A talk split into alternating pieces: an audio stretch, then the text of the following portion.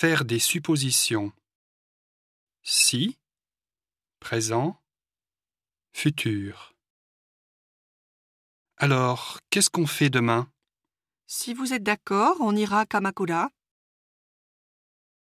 Si, imparfait, conditionnel présent. Si je parlais mieux français, j'aurais moins de problèmes. Mais tu le parles très bien.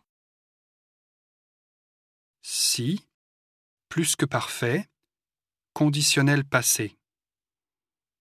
C'est dommage que tu ne puisses pas partir en province. Oui, si j'avais su qu'il y avait des grèves, j'aurais reporté mon voyage en France.